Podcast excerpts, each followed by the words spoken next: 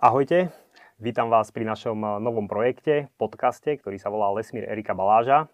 Najskôr ale také krátke intro pre tých, eh, ktorí nepoznáte mňa alebo nás, tak eh, trošku sa predstavím. Ja som v podstate ochranca prírody, prírode sa venujem celý život, študoval som ekológiu lesa, robil som filmy, ktorými sme chceli spolu s kamarátmi v Arola filme viac upozorniť na potrebu ochrany prírody, natchnúť ľudí pre prírodu, Robili sme rôzne kampane v rámci lesochranárskeho zoskupenia VLK, potom neskôr napríklad kampaň My sme les. A pokračujeme ďalej všelijakými ďalšími projektami. Jeden z nich je projekt Lesmír. Je to projekt takých virtuálnych náučných chodníkov alebo takého sprievodcu divokou prírodou a na tomto projekte robím s Leou, ktorá je tu dnes so mnou. Ahojte. A tak sme si povedali, že nás to celkom baví rozprávať o prírode ľuďom a skúsime to posunúť ešte ďalej a budeme točiť spoločne podcasty. Takže buď sa budem rozprávať ja s Leou, alebo teda Lea so mnou, alebo niekedy sa stane, že tu budem mať vlastného hostia a vtedy sa budem rozprávať ja s hosťom. A toto je prvý diel a tešíme sa, že nás sledujete a dúfame, že nás budete sledovať aj ďalej. A ideme na prvú tému, ktorou je čo? Ahojte, ja sa volám Lea a ako Erik už povedal, tak spolupracujeme na projekte, ktorý sa volá Lesmír. Dnešný podcast venujeme téme lesa a tomu, že čo je to vlastne les. Ono to možno, že znie ako úplne jednoznačná otázka, ale e, v podstate si pod tým každý predstavuje niečo iné. Vidíme to najlepšie asi na tom konflikte lesníkov a ochranárov. Lesníci vnímajú les skôr ako um, cez to drevo, ktoré v ňom rastie, cez stromy a v podstate vidia hlavne tie stromy v tom lese. A ochranári zase sa pozerajú na ten les ako na taký systém rôznych vzťahov a všelijakých súvislostí. Tak teda povedzme si, že ako vnímaš les ty, čo si po tým máme vlastne predstaviť? To je presne niečo, s čím som sa stretol aj na tej lesníckej škole, že vlastne ja som študoval lesníctvo a tam to bolo celé o tých stromoch. Mm. A ja som mal aj na konci pocit, že teda o tom lese som sa až tak veľa nenaučil, lebo to bolo o tom, ako dopestovať tie stromy a teda bolo to zamerané drevo. Ale niekedy sa hovorí, také príslovie, že pre stromy nevidí les, tak mm. a asi, asi aj to tak v tom lesníctve niekedy je. Pretože ten les ja vnímam ako ekosystém. To je zase taký pojem, ktorý už dnes každý používa, ale možno sa až tak veľa nevie o tom, že čo to je. A vlastne ten ekosystém je tvorený reálne, teda ten náš lesný ekosystém, tisíckami druhov rôznych organizmov. To môžu byť všelijaké organizmy, ktoré žijú v pôde, sú mikroskopické, môžu to byť huby, môžu to byť aj tie väčšie zvieratá, ktoré vnímame, ako sú jelene, vlky, medvede a podobne, alebo vtáky. A všetky tieto organizmy navzájom nejakým spôsobom vytvárajú ten ekosystém a sú previazané. A, no a prakticky to znamená to, skúsim to na nejakých príkladoch, aby som nehovoril nejaké teoretické poučky, že keď máme nejaký ekosystém lesa, a, tak všetko je tam navzájom poprepájané do takej miery, že napríklad, keď nejaký lišajník, v ktorom žijú stinice v symbióze, natiahne molekulu dusíka zo vzduchu a donesie to do toho ekosystému, tak podľa jednej štúdie tá molekula z toho ekosystému tam vydrží priemerne 1800 rokov. A že čo sa vlastne stane? Že vlastne vyrastie, alebo ten, ten dusík, keď tam je, ten lišajník zomrie, dostane sa do pôdy, ale v tej pôde sú organizmy, ktoré rozkladajú tie odumreté zvyšky. Tie živiny sa uvoľnia do pôdy, v pôde to chytia siete húb a vlastne tie huby ten istý dusík prinesú stromom, strom z toho postaví list. Mm-hmm. A ten list zase spadne a zase sa to celé akoby zrecykluje. Čiže je tam napríklad dokonalý systém recyklácie a to sa netýka len dusíka, to sa týka aj fosforu, to sa týka uhlíka, v čase klimatickej krízy je dôležité, to sa týka vody a všetko je tam takto akoby poprepájané. Takže mm-hmm. taký jeden prvý príklad. No dobre, a teda keď popisuješ ten les ako takýto komplexný ekosystém, tak ako ten les vyzerá? Pretože ja keď, keď sa povie les, tak ja si predstavím asi niečo, čo by sme pomenovali hospodársky les, kde proste rastú stromy husto vedľa seba, je tam skôr tieň. Hmm. Tak to vyzerá aj ten tvoj les, ktorý opisuješ? No presne tak, ako hovorí, že tie dnešné lesy sú príliš husté, je tam veľa stromov, je tam tieň a väčšinou sú tie stromy rovnakého veku, jednoducho nie sú tam veľmi staré stromy. No ale v minulosti tie lesy tak nevyzerali, to je vlastne novodobá nejaká záležitosť, kedy sa snažíme tie stromy pestovať tak, aby sme maximalizovali výnos dreva. Ale v minulosti, a to nie tak dávnej, že keby sme išli len možno 100-200 rokov do minulosti, tak tie lesy vyzerali úplne inak. Veľakrát boli riedke, pretože to boli lesy, kde sa treba aj pásli zvieratá. Pasli sa tam ovce, kravy, kozy, svine, všetko možné, takže ten les nebol taký hustý, ako, ako je dnes. A keby sme išli ešte viacej do minulosti, tak um, častokrát sa tam pásli tie divé zvieratá, ako sú zubry, pratúry, divé kone, alebo úplne dávno mamuty a tak ďalej, keď sme sa posúvali v čase. Ale nielen kvôli tým zvieratám, ale aj kvôli iným vplyvom, tak tie lesy boli uh, oveľa redšie, boli plné veľkých starých stromov, ale častokrát tie stromy boli ďaleko od seba, medzi tým boli voľné plochy, nejaké pastviny, močiare, všetko možné, no a, a tie staré stromy. No a v minulosti sa hospodárske lesy vôbec nesadili? No to je tak asi 400 rokov úplne na, najstaršie sadené lesy v úvodzovkách, lebo to sú, to sú stromy niekde v Nemecku a v týchto západných krajinách. U nás to má niečo cez 200 rokov históriu na Slovensku, vysádzanie stromov. No a predtým nie, lebo tie, my tie stromy nepotrebujeme sadiť, oni tu rástli a vlastne tých ľudí nebolo až tak veľa, čiže si vlastne z toho lesa brali, koľko bolo treba, až kým tých ľudí nezačalo byť príliš veľa a vtedy sme začali stromy sadiť. No ale v minulosti vlastne tie lesy častokrát patrili nejakému panovníkovi, treba z nejakému kráľovi a on mal práva užívať tie lesy a tým miestnym len akoby dal nejakú časť tých práv, že napríklad tam môžu pásť v tých lesoch, ale nemohli tam napríklad poľovať, alebo nemohli ťažiť duby, ale mohli palivové drevo si nejaké nachystať z nejakých druhov stromov, ktoré on povedal, že toto môžete a tamto nemôžete.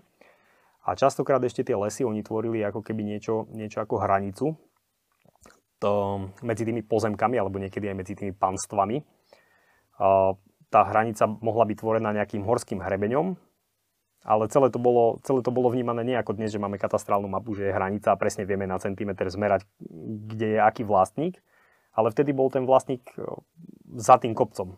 Mm. A to celé, že z jednej strany kopca bol nejaký vlastník, z tej druhej bol nejaký iný a tam mohol byť kľudne 10-kilometrový priestor, ktorý ako keby nebol nikoho. Mm. Celý ten priestor bol súčasťou nejakej také akoby širšej hranice a bola to vlastne divočina. Že ten les v minulosti aj, aj tie názvy, ktoré máme teraz forest, tak teda vraj to slovo pochádza od slova forest, čo znamená brána, že je to ako keby niečo za bránou, za hranicou toho nášho územia. A, a bolo to územie skôr ako keby nemenežované ľuďmi. Nikomu to nepatrilo, nejak to ľudia využívali čiastočne, ale nemalo to akoby toho vlastníka. Mm-hmm. To asi neboli teda len ako stromy, ale boli to asi rôzne také iné plochy, keď to bola divočina, že No presne, presne tak, že my teraz, keď si čítame aj tie historické knižky nejaké, tak to máme pocit, že to je les. Lenže oni kľudne mohli myslieť močiar a nemuselo tam byť až tak veľa stromov, ale bolo to tam napísané ako keby, ako keby to bol les. No. Vlastne to bola nemenežovaná krajina. A trávili ľudia v takomto lese stále čas? Že chodili tam pre niečo? Využívali nejako túto, toto územie? Um, chodili, bolo to veľmi akoby komplexné využitie toho priestoru, že taký pasienkový les, tam samozrejme bolo aj drevo. Čiže oni nejaké drevo z toho mali, ale súčasne na tej istej ploche pásli zvieratá. Dnes je to absolútne oddelené. Tam, kde sa pestuje drevo v tom lese, tak sa pestuje drevo, ale nepasú sa tam zvieratá. Mm. A vtedy to bolo spojené. A ešte to bolo akoby využívané častokrát tak, tak ešte viac násobne. Že tí ľudia preferovali druhy stromov, ktoré produkujú veľa semien, to sú hlavne duby a buky, pretože oni nepásli len tie zvieratá, ktoré žerú trávu, ale napríklad aj svine. A Tie mali kedysi v stredoveku najväčšiu hodnotu, čiže aj ten les mal hodnotu z pohľadu toho, koľko svíň dokáže uživiť, pretože svíne žrali tie žalude a, a bukvice. A, takže a, páslo sa tam na tráve, krávy, ovce a podobne, pasli sa tam svine, bolo z toho aj nejaké drevo, čiže ten, ten úžitok bol ako keby viacnásobný. To je zaujímavé, že ako sa tá hodnota lesa menila historicky, alebo ako to vnímame dnes, že vlastne ochranári považujú za hodnotný les, ktorý je akože divočina, kde vlastne možno ani často nie sú také stromy pekné, zelené, ako, ako si predstavujeme. Ano. A že vlastne sa to vidia úplne niekde inde, že tá hodnota sa úplne mení v čase. No a úplne teda v tej minulosti tá hodnota, tá najväčšia hodnota lesa bola v počte svín, ktoré dokáže uživiť. Čiže keď si chcel niekto kúpiť les, tak vlastne to bolo podľa toho. Te, teraz to vnímame viacej cez drevo alebo cez hektáre, ale jednoducho to bol les, ktorý uživí 100 svíň, mal nejakú hodnotu a ten les na nížine bol oveľa menší ako niekde v horách a tá hodnota bola teda podľa počtu svíň a nie podľa, podľa množstva dreva. Uh-huh. A ako teda vyzerá taký úplne super les podľa teba? Že čo všetko tam, čo tam je, ako to vyzerá? Ja by som to prepojil s tou minulosťou, že by som išiel ešte trošku ďalej, pretože uh, dakedy treba pred skoro 2000 rokmi, v časoch Rímskej ríše máme záznamy, ako tie lesy vyzerali a to je aj ten les ktorý ja si predstavujem stále, že, že takto má vyzerať ten divoký les. Nie úplne v horách, ale treba v tej nížinnej krajine. A máme záznam od Pliniusa, ktorý tam má takú peknú vetu v latinčine. Sa hovorí, že Hercinium silve roborum vastitas intacta evis. A to je v preklade hercínsky dubový les, pustatina nedotknutá vekmi. No a on ako ju popisoval, tak vlastne ten les bol s množstvom starých stromov, o ktorých si tí miestni ľudia, to boli Kelti alebo tak, tak si mysleli, že tie stromy sú nesmrteľné. Oni mali aj mnohé tie stromy za posvetné, alebo boli celé háje nejaké posvetné. No ale v tom čase tu žili ešte aj tie divoké zvieratá, tie pratúry, ktoré už dnes sú vyhubené, alebo zubry, čiže tie lesy boli naozaj divoké, bolo tam veľa medveďov, ale, ale súčasne v tých lesoch, dajme tomu v nížine, bolo veľa aj vodných plôch, nejaké ramenáriek alebo mŕtvé ramená, močiare, boli tam dokonca pri Dunaji treba z nejaké pieskové duny, pretože ten Dunaj ako sa presúval, tak on dokázal veľa štrku piesku niekde nakopiť, potom to korito odskočilo niekde inde a tak. Čiže keby ste išli takýmto lesom, tak tam stretnete proste korytnačku chodiť, stretnete tam vodné vtáky hniezdiť na stromoch, nejaké volavky, nájdeme tam tie staré stromy, nájdeme tam niečo ako polopúšť, tú pieskovú dunu a hneď vedľa bude nejaké mŕtvé rameno a, čiže obrovskú rozmanitosť tých prostredí, obrovské množstvo druhov, ktoré dnes ako keby ani pokope nikde nevidíme. No bolo by to úplne plné života, vrátane teda žiab a, a, a hadov a nejakých takýchto potvor, ktoré dnes ľudia nemajú radi možno, ale ten les bol extrémne živý a extrémne rozmanitý. Mhm. A aké druhy stromov rástli u nás bežne v tom čase? No, vyzerá, že všetky, ktoré tu rastú aj dnes. A Akurát, že to bolo viacej akoby zmiešané. Dnes, keď ideme niekde, tí hospodári sa snažia hospodári tak, že optimalizujú ten výnos, tak si povedia, tu je jeden druh stromu alebo niekedy 2-3. Pri Dunaji bežne sú teda topoľové monokultúry, to sú takedy dokonca klony stromov, že aj tie jedince sú geneticky všetky rovnaké. No a v minulosti si viem predstaviť, že to boli desiatky druhov. Keď človek išiel tým lužným lesom, tak tam je niekoľko druhov vrb, niekoľko druhov topoľov, niekoľko druhov brestov, niekoľko druhov javorov, jaseňov, líp, máme viacero druhov na Slovensku, dubov je niekoľko druhov. Čiže ten les bol úplne rozmanitý a na veľmi malých plôžkach sa tie druhy mohli striedať. Mm-hmm. Mne to napadá, pretože máme kopec takých názvov, vie, že dubina alebo dubnica nad váhom, kde sa proste často sa opakuje to slovo dub. Mali sme tu v minulosti veľa dubových lesov práve? No určite áno, dokonca to je vidieť, že tie dubové lesy stále ustupujú buď z historických nejakých leteckých snímok, alebo zo starých map, alebo dokonca aj tu na Liptove sú Dubravy mm-hmm. smerom na Liptovskú kokavu vo výške, ja neviem, 760 metrov nad morom asi. A je vidieť, že tie dubové lesy boli dôležité pre ľudí a dnes väčšina tých lesov pasienkových je premenená na nejakú ornú pôdu a rastie tam kukurica alebo niečo také, takže to z veľkej časti zmizlo. Teraz popisoval tú divočinu eh, v nížinnej krajine. A ako si predstavuješ taký ten divoký les? Horách niekde, hej. Ale tak uh, ono to bolo do istej miery podobné, hej, že vlastne aj v tých horách rástli veľké stromy, staré stromy, trošku sa zmenili možno uh, niektoré druhy, že v tých horách je viacej ihličnatých stromov a tak ďalej. Ale aj v tých horách tie lesy prirodzené sú také ako keby redšie a je to do veľkej miery spôsobené aj tým, že, sú, že je veľa veľkých stromov. A keď máme veľký strom, tak má aj veľkú korunu a tým pádom nemôžu tie stromy rásť pri sebe, ale rastú napríklad 20 metrov od seba. Aby mali do svetla. Aby mali, no vlastne áno, ale v podstate priestor, ten veľký strom potrebuje veľký priestor, tak jednoducho oni sú ďaleko od seba častokrát. Čiže tie pralesy si netreba predstavovať väčšinou ako miesta, kde sa treba presekávať mačetou, ale vyslovene ako nejaké siene alebo až chrámy, aj sa to tak popisuje niekedy, že to ako chrám. To vlastne obrovské stromy, tie kmene sú ako také stĺpy a hore je ako keby taká klenba, taká mhm. sieň z tých korún. Čo je ale typické pre obidva druhy lesov, je, že je tam veľa druhov stromov, tie stromy sú rôzneho veku, častokrát sú tam veľmi staré stromy. Keď hovoríš veľmi staré stromy, tak e, to znamená aké staré? No to sú minimálne teda stovky rokov, aj tých tisíc rokov to už je taký limit. A samozrejme rôzne druhy stromov majú rôzny nejaký horný vek dožitia.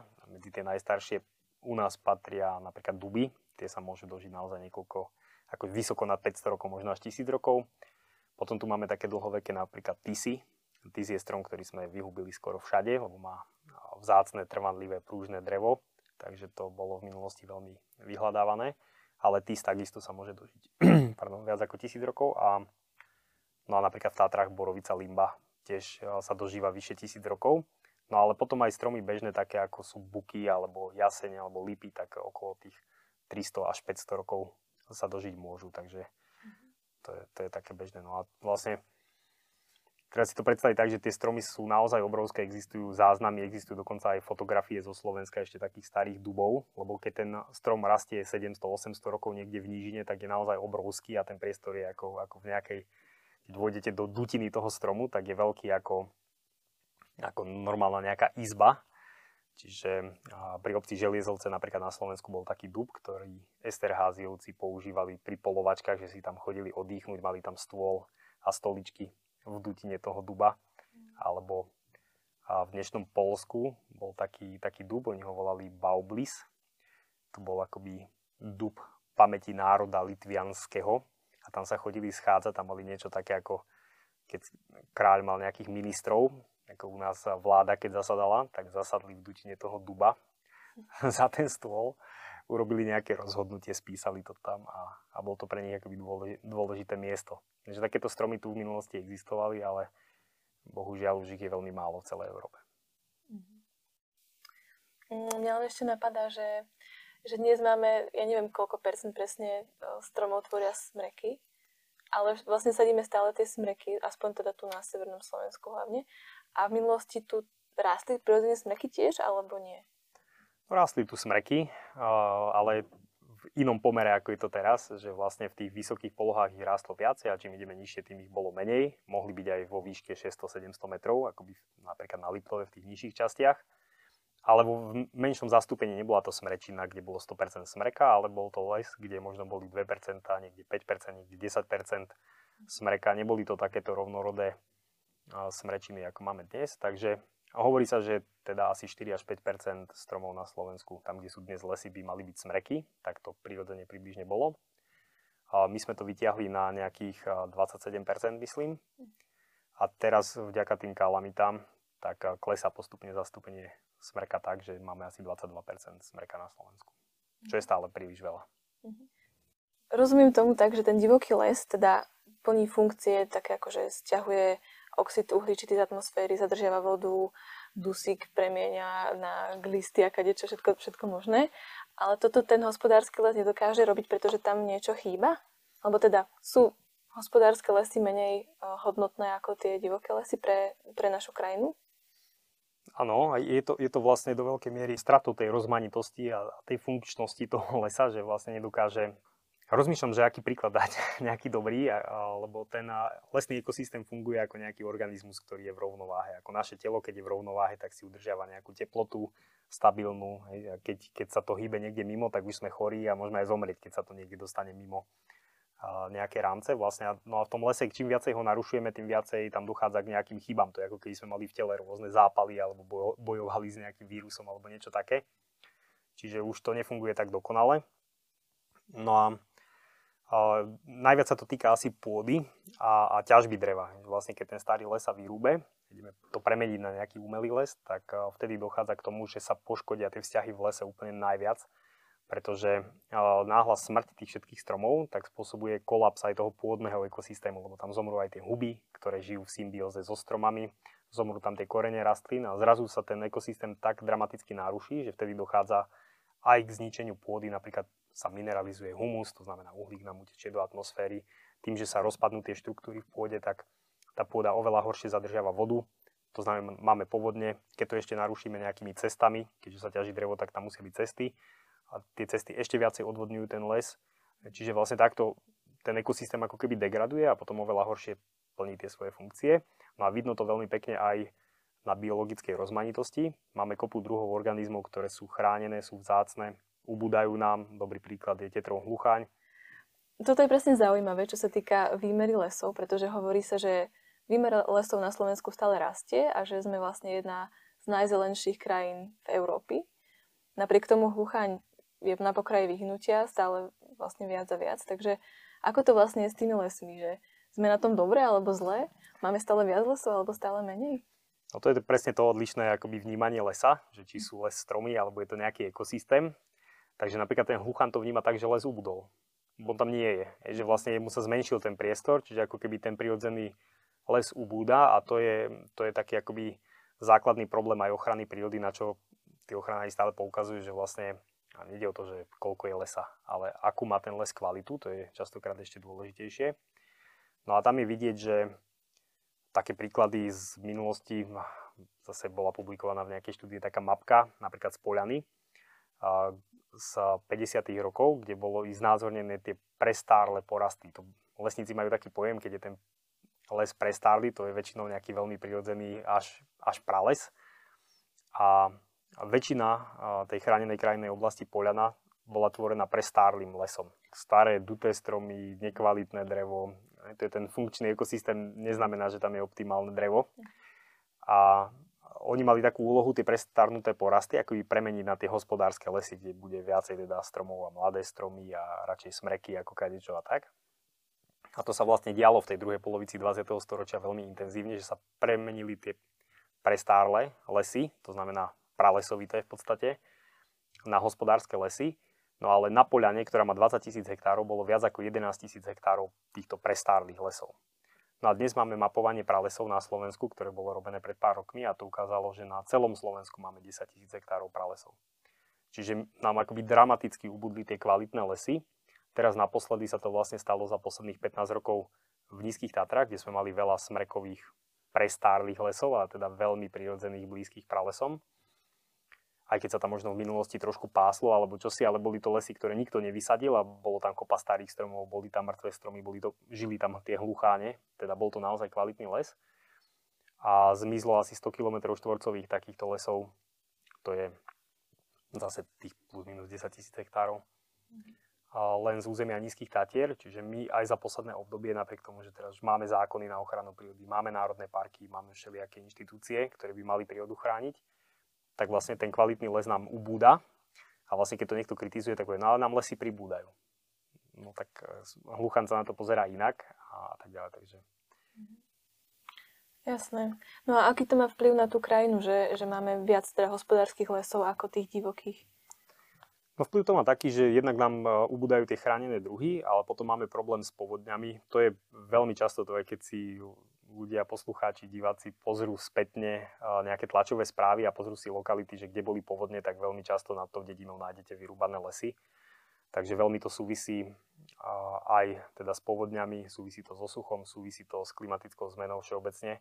Toto my veľmi nevidíme, ale je to to isté, ako keď jazdíme autom, že vlastne keď sa rúbu lesy, tak uniká ten CO2 do vzduchu, no a tak máme globálnu atmosféru, je veľmi ťažko si to človek nejako vie uvedomiť, že teraz sme vyrúbali tisíce hektárov starých lesov a že koľko pribudlo toho CO2. No ale naozaj je to hrozne veľa, ale my sa snažíme ja neviem, zateplovať domy, robiť všelijaké opatrenia, aby sme znižovali tie emisie, alebo investujeme do priemyslu a podobne ako spoločnosť. No a, ale pri tom manažmente lesa vlastne produkujeme veľké množstvo skleníkových plynov.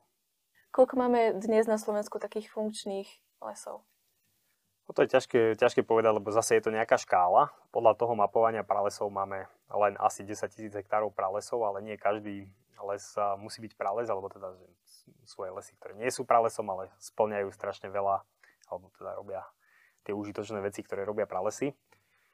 A tak to sú také väčšinou také poloprirodzené lesy, ktoré majú napríklad prirodzené drevinové zloženie, že nie sú, alebo sú rôznoveké a je tam aj nejaké mŕtve drevo, tak to by som si typol, že to je rádovo aj niekoľko desiatok percent, možno 20-30 percent slovenských lesov tvoria stále lesy, ktoré sú pomerne kvalitné a veľmi rýchlo by sa dokázali dostať do toho stavu, ktorý sa podobá pralesu. Že vlastne my vieme trošku otočiť ten kurz, tak ako teraz sa to celé zhoršuje desiatky rokov alebo dokonca stovky rokov, ten stav lesa sa postupne zhoršuje, tak vlastne on sa dokáže aj zlepšovať. Takže toto sú tie lesy, ktoré by najskôr sa vedeli priblížiť tomu prirodzenému stavu. Lebo sú tam tie prirodzené druhy, len to bolo v minulosti trošku nejako poškodené ťažbou alebo niečím iným, ale, ale potenciál je tu pomerne veľký a špeciálne teda by som povedal, že v tých Karpatoch, kde teda my sme súčasťou karpatského oblúku, všetky tieto naše pohoria, tak je veľa lesov, ktoré rastú vysoko v horách, na strmých svahoch, nie je tá ťažba až taká ekonomická. A jednoducho mali by sme to nechať tak, nechať to na tú prírodu a, a mohol, mohol by sa ten stav zlepšiť. No, ale napriek tomu potrebujeme stále mať nejaké percento tých hospodárskych lesov, pretože potrebujeme to drevo ťažiť. Um, aká by mala byť tá ideálna, ten ideálny pomer, aby stále fungovala krajina v pohode a zároveň by sme mohli aj z niečoho žiť a to je zase tak ťažké odpovedať, lebo pre tú prírodu čím viacej, tým lepšie samozrejme. Mm. Že to je vlastne akoby morálny nejaký kompromis potrebujeme urobiť, lebo a samozrejme, keď toho bude viacej, tak budeme mať viacej hlucháňov, lepšie budú tie lesy stiahovať uhlík. To je, koľko toho pustíme, tak toľko vlastne tá príroda je schopná si zobrať a, a pomôže nám to, tak čeliť tým krízam, ktoré máme. Existujú také rôzne štúdie alebo také odhady, že ako by to malo byť. Existuje napríklad taká knižka, ktorá sa volá, že Half Earth. A tam Edward Wilson, taký americký biolog ochrany prírody, alebo tak by sa dalo nazvať, tak on tvrdí a teda argumentuje, že by to malo byť polovička Zeme.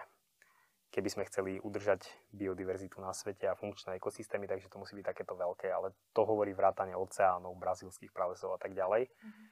Takže ja si myslím, že na Slovensku teraz to, čo je reálne dosiahnuť, je mať nejakých, dajme tomu 10% lesov, ktoré boli prísne chránené, kde by sa nezasahovalo.